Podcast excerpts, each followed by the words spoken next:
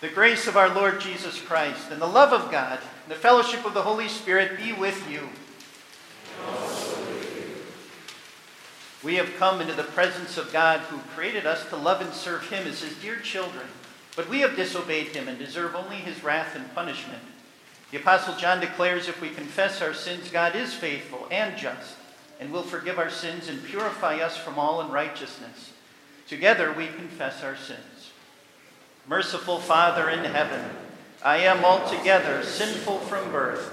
In countless ways I have sinned against you and do not deserve to be called your child. But trusting in Jesus, my Savior, I pray, have mercy on me, according to your unfailing love. Cleanse me from my sin and take away my guilt. Having confessed your sin, hear the good news of our salvation. The blood of Jesus, his Son, purifies us from all sin. Dear children, your sins have been forgiven on account of his name. God has given us eternal life, and this life is in his Son. In the peace of this forgiveness, let us praise the Lord.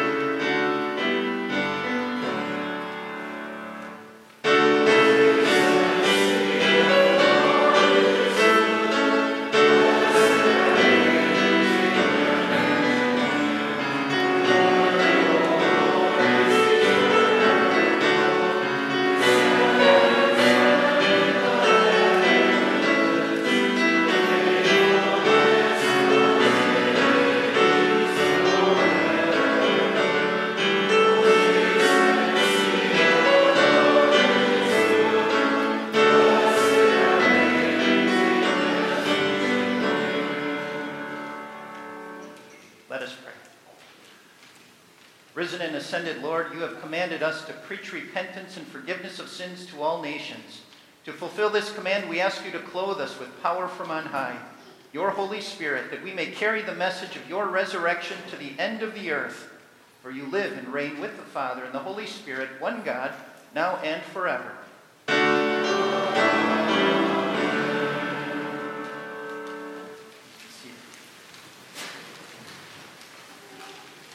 First lesson this morning is from Acts chapter 12. The description that's written there is not accurate. It's not about the apostle or Paul's conversion. It's about Peter being released from prison. And there was one witness who saw him at the door, and at first nobody believed her. The power of one witness, she was telling the truth. We read, it was about this time that King Herod arrested some who belonged to the church, intending to persecute them. He had James, the brother of John, put to death with a sword. When he saw that this met with approval among the Jews, he proceeded to seize Peter also. This happened during the festival of unleavened bread. After arresting him, he put him in prison, handing him over to be guarded by 4 squads of 4 soldiers each. Herod intended to bring him out for public trial after the Passover. So Peter was kept in prison, but the church was earnestly praying to God for him. The night before Herod was to bring him to trial, Peter was sleeping between 2 soldiers bound with 2 chains, and sentries stood guard at the entrance. Suddenly, an angel of the Lord appeared, and a light shone in the cell. He struck Peter on the side and woke him up. Quick, get up, he said, and the chains fell off Peter's wrists. Then the angel said to him, put on your clothes and sandals, and Peter did so. Wrap your cloak around you and follow me, the angel told him. Peter followed him out of the prison, but he had no idea what the angel was doing was really happening. He thought he was seeing a vision. They passed the 1st and 2nd guards and came to the iron gate leading to the city. It opened for them by itself, and they went through it. When they had walked the length of 1 street, suddenly the angel left them. Then Peter came to himself and said, now I know without a doubt that the Lord has sent his angel and rescued me from Herod's clutches and from everything the Jewish people were hoping would happen. When this had dawned on him, he went to the house of Mary, the mother of John, also called Mark, where many people had gathered and were praying. Peter knocked at the outer entrance, and a servant named Rhoda came to answer the door. When she recognized Peter's voice, she was so overjoyed she ran back without opening it and exclaimed, Peter's at the door. You're out of your mind, they told her. When she kept insisting that it was so, they said it must be his angel.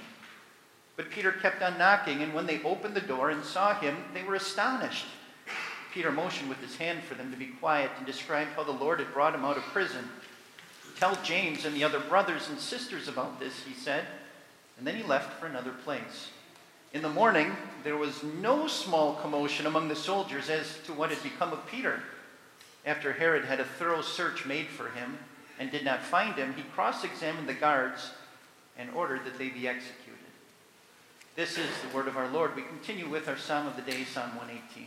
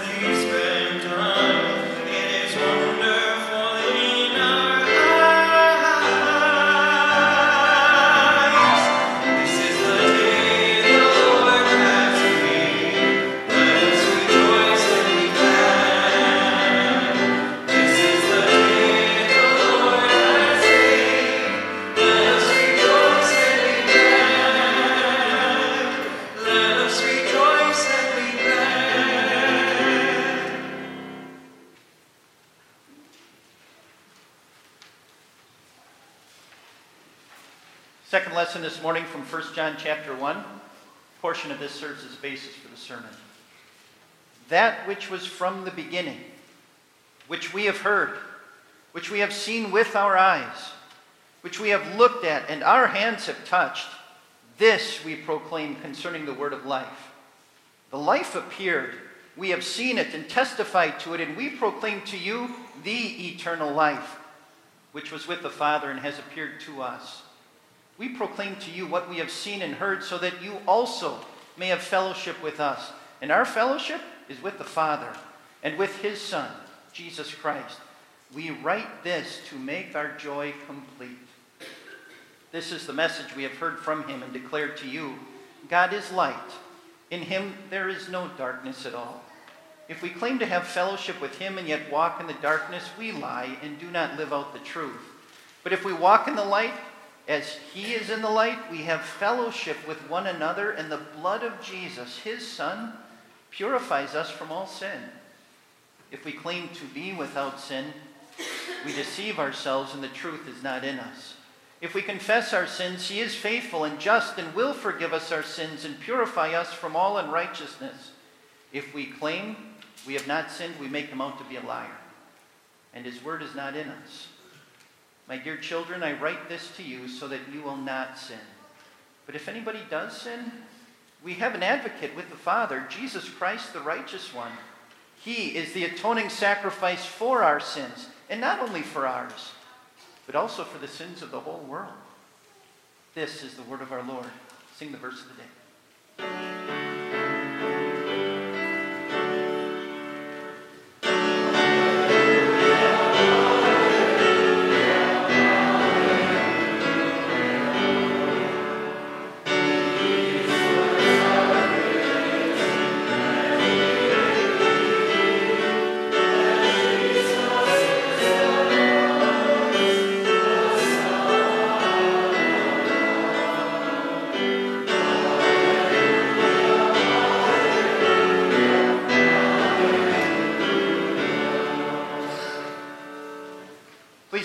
Gospel. The gospel this morning is from Luke chapter 24, and Scripture is its own witness, and for us, the greatest witness to the truth. We read, while they were still talking about this, Jesus himself stood among them and said to them, "Peace be with you."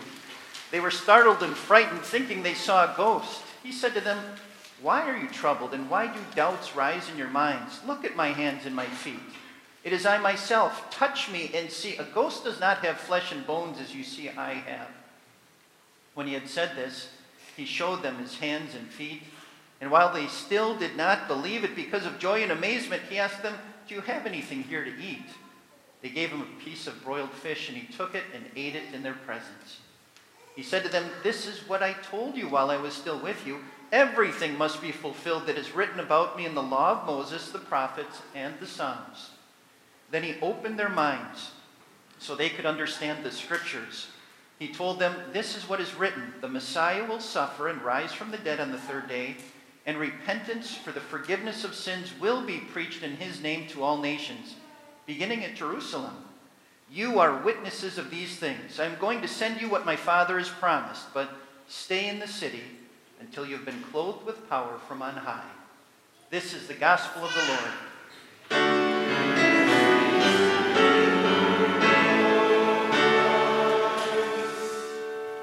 Please be seated for hymn 160.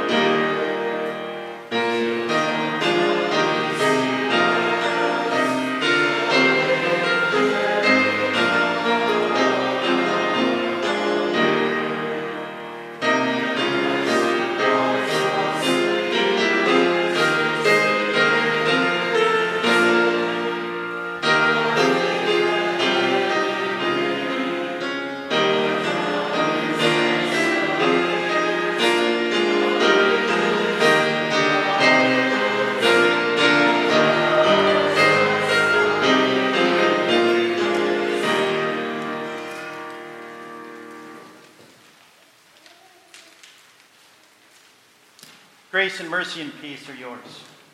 They're yours from God our Father and from our Lord and Savior, Jesus Christ. Fellow believers in him.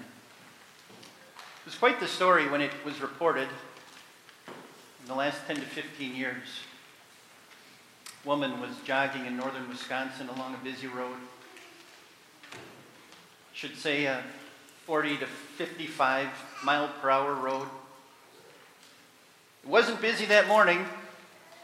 Just running, minding her own business, and a car pulls up alongside her, going the same speed she's jogging at. A man is driving. She has headphones on or earpods in, and he's trying to motion to her, and he's trying to shout something over whatever music she's listening to as she's jogging. She first tries to ignore the guy, but he's persistent, and the car keeps staying there, that finally she looks up and sees what he's saying to her or motioning, and immediately, furrowed eyebrows, look on her face, I don't know him, he doesn't know me, no idea what this is about, and she distances herself a little bit more from that vehicle. Honestly, I think that's exactly the way the world looks at Christianity. I think that's exactly the strangeness and the absurdity unbelievers look at this religion that you and I are gathered here for today to grow in. This is strange. This is awkward. Can't you imagine exactly what that woman was thinking when that car pulled up alongside of her?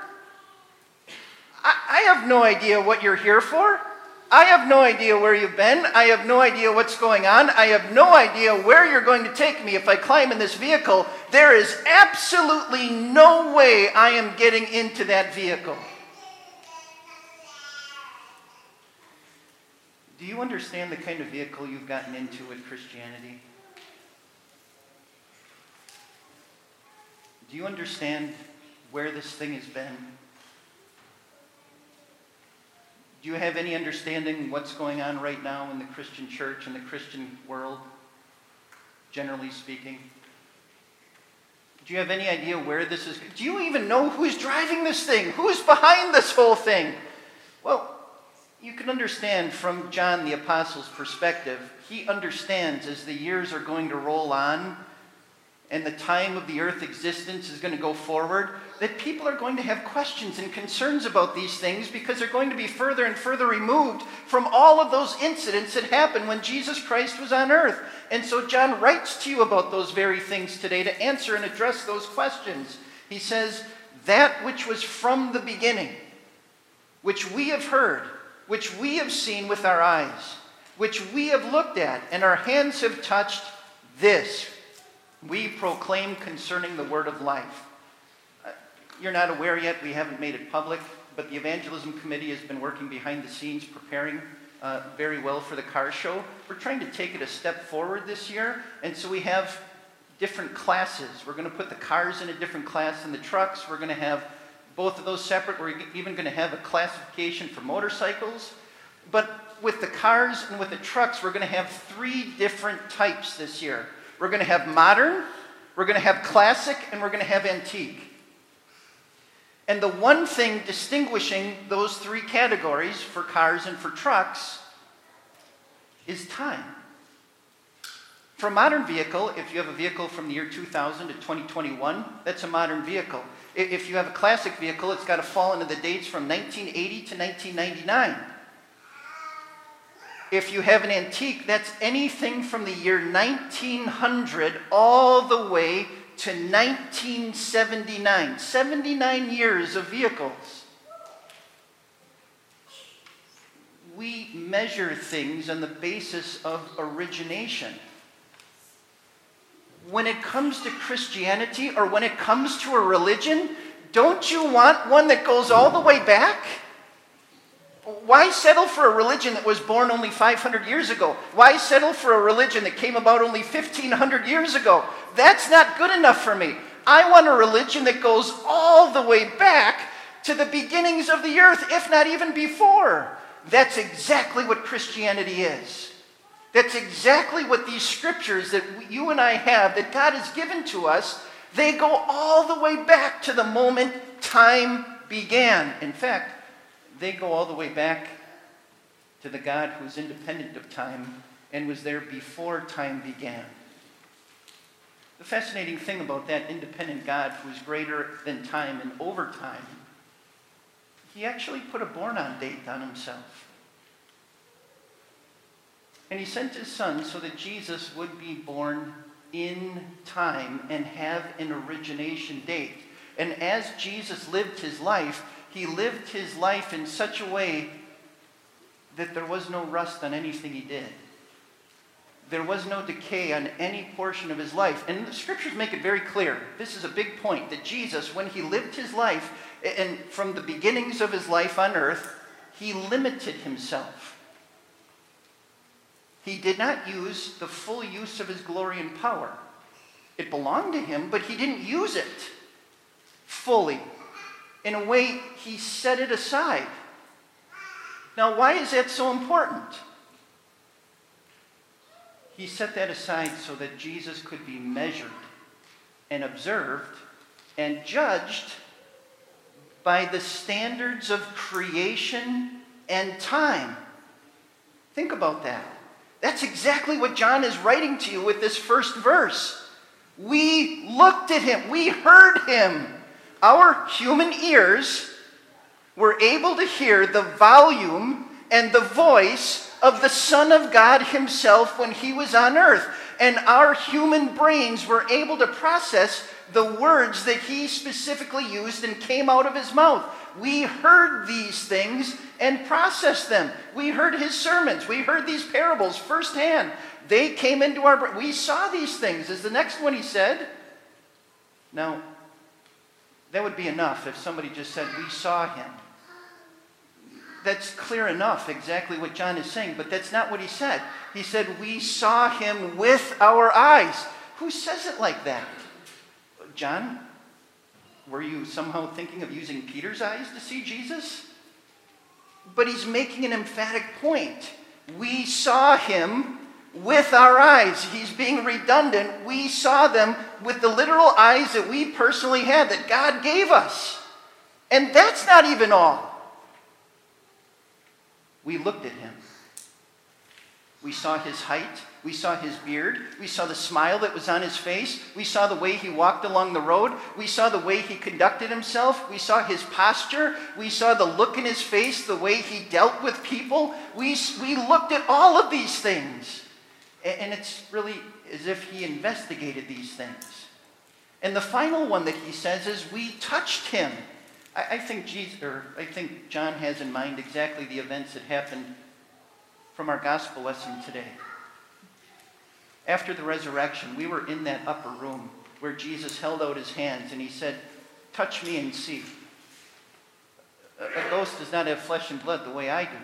And can you imagine John taking his finger and just putting it right over that and just being awed? When Thomas was there too, looking at these things in his side.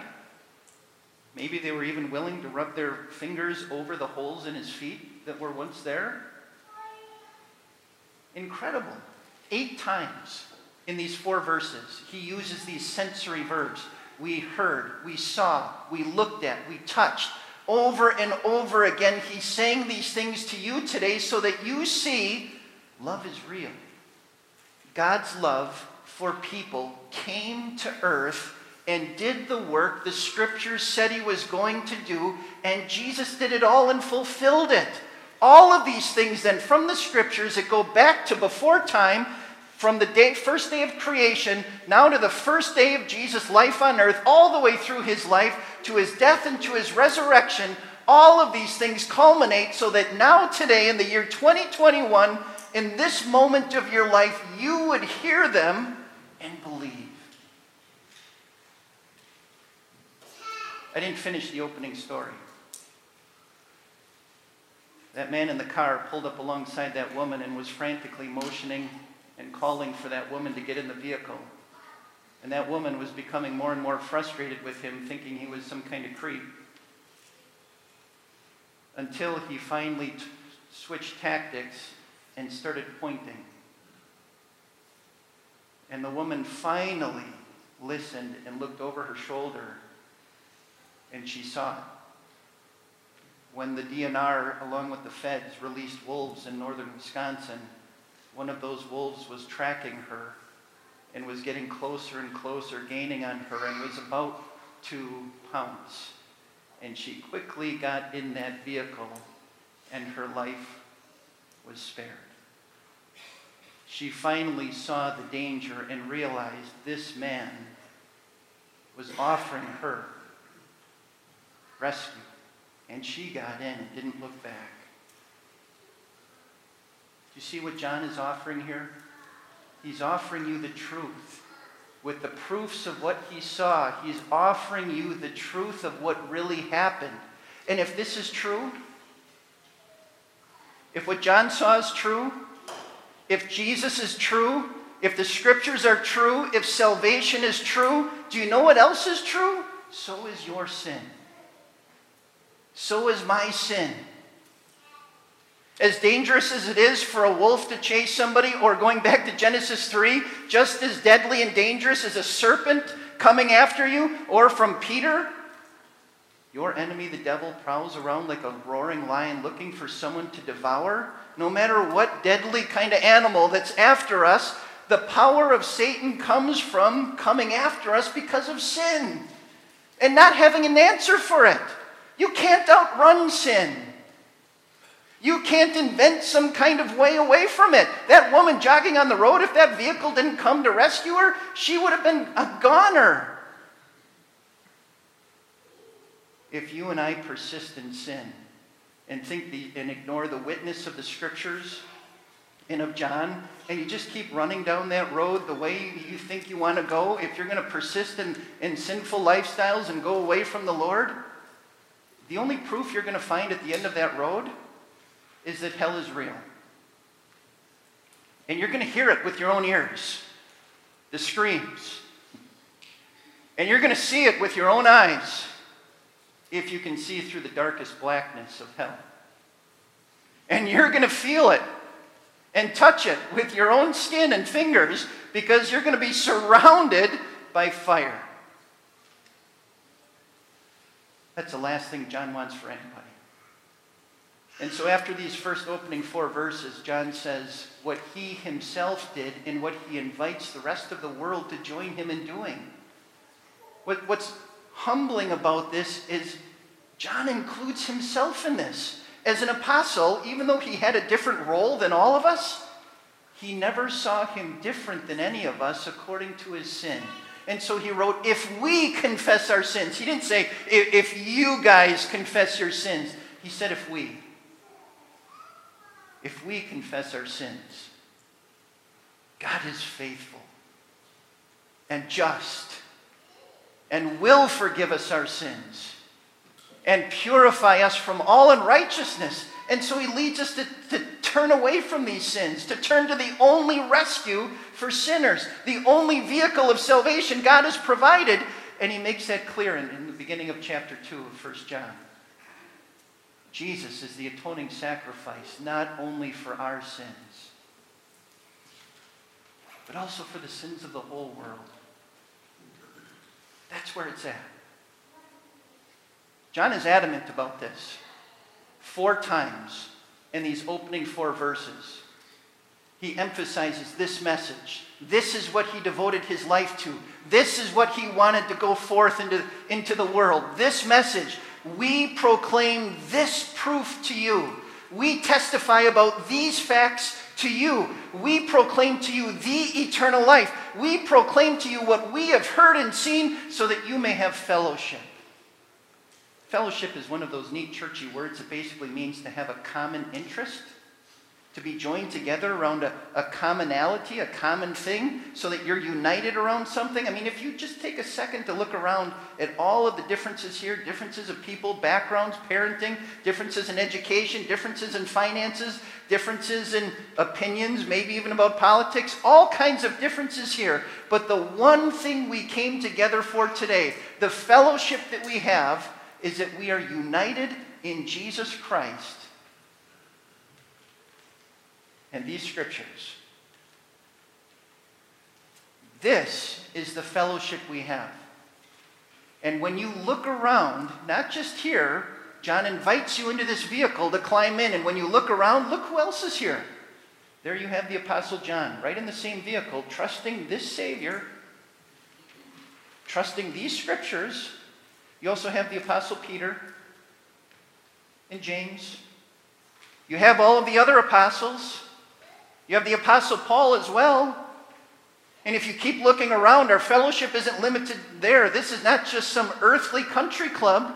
If you look around here in this vehicle, you are united. You have fellowship with the Lord Jesus Christ himself, the one that John heard and saw and touched. And that's not all. Do you see who's driving this thing? Do you see who's been behind this plan from the very beginning? Our fellowship is with the Father.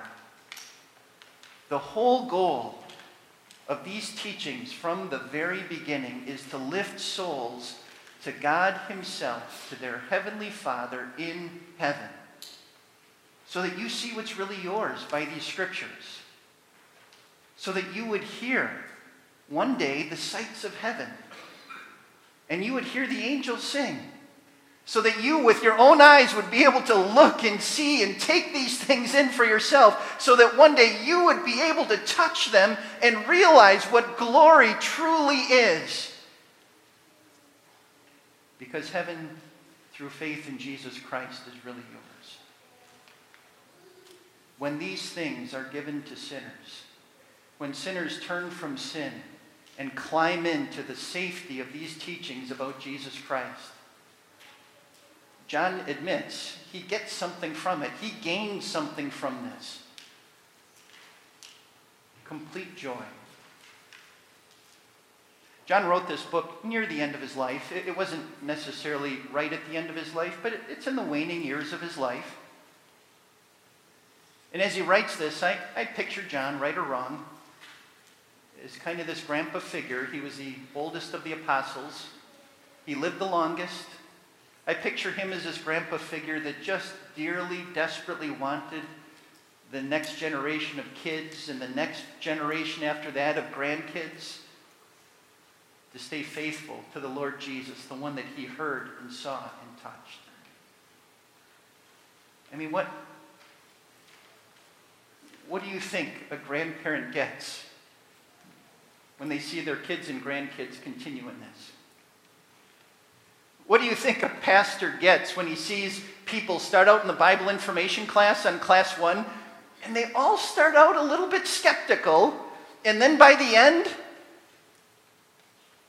just convinced, certain of what Jesus has done on the basis of the scriptures? What do you think a pastor gets from that? Seeing the Holy Spirit work through all of those lessons. What do you think a parent is going to have when their kids stand here in 2 weeks from now confessing their lifelong faith and commitment to their Lord Jesus Christ? It's complete joy. It's seeing the Word of God work and build people up and give them confidence. That's what John has wanted the whole time. That's what he's wanted to bring to people, the truth, the proof of what he saw. He's wanted people to have the power of sin stop in their lives, that they would know love from God in Jesus Christ. He's just wanted to connect them to their Father in heaven through faith in Jesus. Do you know what that means? All he's wanted then with these teachings is to pull alongside every single sinner as they run through this life and bring them on board. That's it. That through these teachings, you would know exactly through Jesus Christ what's yours. Just envision what one day that's going to look like as John's joy is brought to completion, where the Word of God brings all of God's people together in that great day, where heaven is packed with all of God's people, where the angels are singing, where the Lord Jesus Christ himself is at the center of it all, and you get to see it for yourself, and the Father right behind him. What incredible joy we're all going to have with John because that's where this whole thing is going. By these teachings, climb in. Climb in. Trust them. Believe the Lord Jesus. And heaven is yours. Amen. Please stand.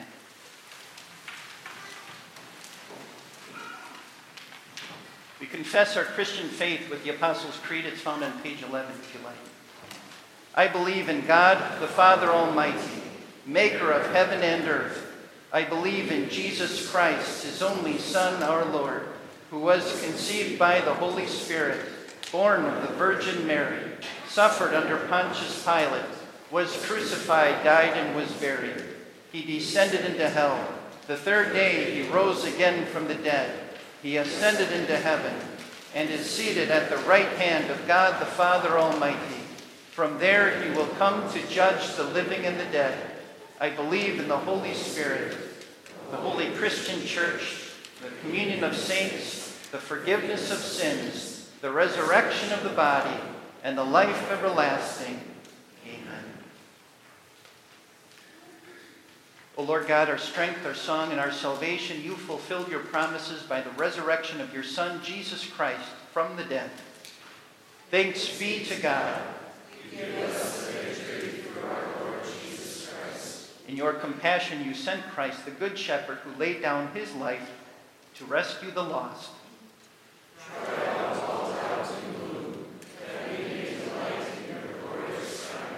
Lift our eyes heavenward to see him who lives to make intercession for the saints, and grant us confidence in the greatness of his power. Keep before us the vision of your redeemed people standing before your throne and singing the song of victory.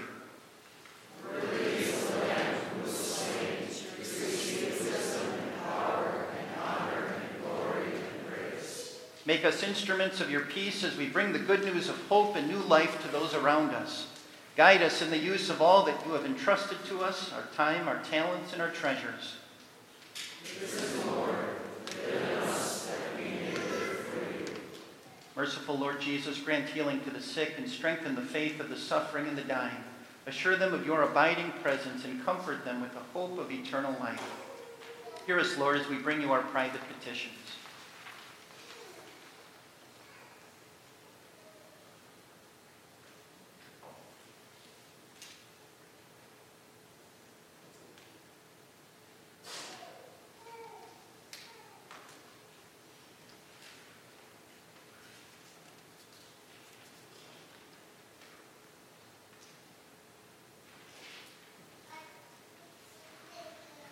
Gracious Father, you have restored to us the joy of your salvation. With happy hearts, we come before you and say, Hallelujah. Thanks be to God. Amen. Our Father, who art in heaven, hallowed be thy name. Thy kingdom come, thy will be done on earth as it is in heaven. Give us this day our daily bread, and forgive us our trespasses, as we forgive those who trespass against us. And lead us not into temptation, but deliver us from evil. For thine is the kingdom, and the power, and the glory, forever and ever. Amen. Please be seated for hymn 561.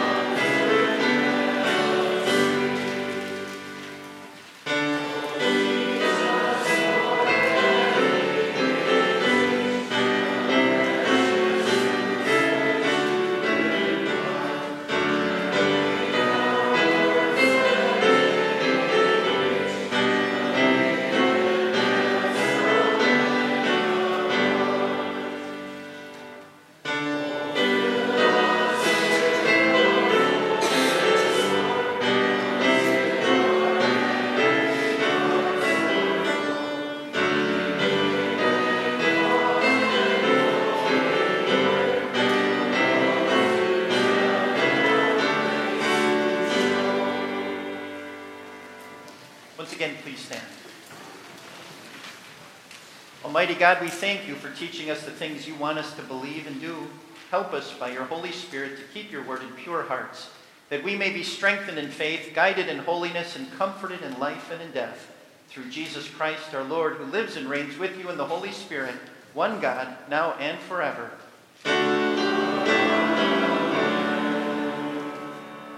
Brothers and sisters, go in peace. Live in harmony with one another and serve your Lord with gladness. The Lord bless you and keep you. The Lord make his face to shine on you and be gracious to you. The Lord look on you with favor and give you peace.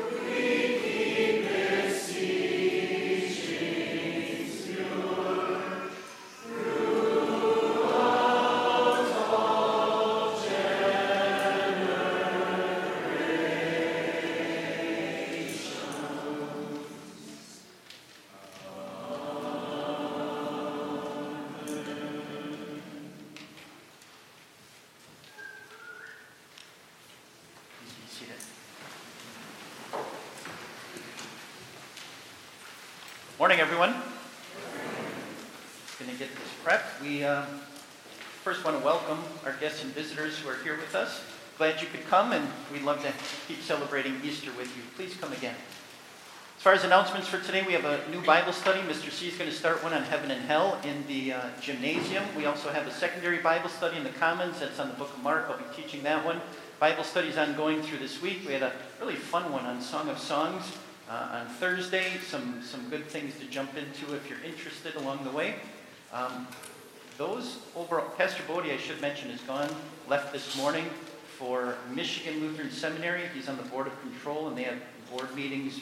I don't know if they start tonight or tomorrow morning, but they have board meetings the next day or two. So he'll be gone for a few days. We do have President Cuck from Manitowoc Lutheran High School, who's here to give a brief presentation, and then we also have video. President Cuck.